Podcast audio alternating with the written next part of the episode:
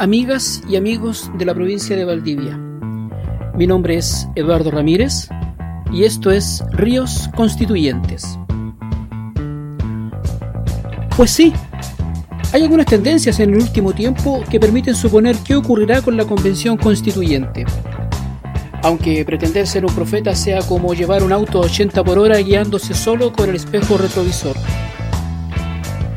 La Convención se percibirá como legítima, porque su composición será el resultado de un proceso eleccionario con un alto porcentaje de participación de la ciudadanía. La política se juega en las percepciones.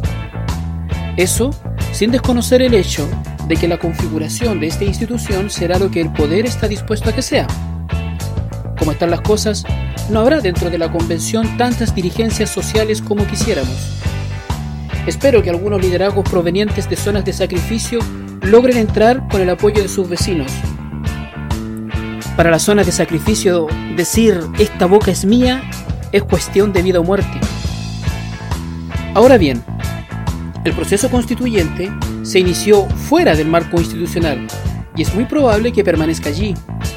O sea, la verdadera asamblea constituyente va a ocurrir en la amalgama de participación dialógica, deliberativa y consensuada que continúa brotando desde la ciudadanía de a pie y en defensa de los territorios.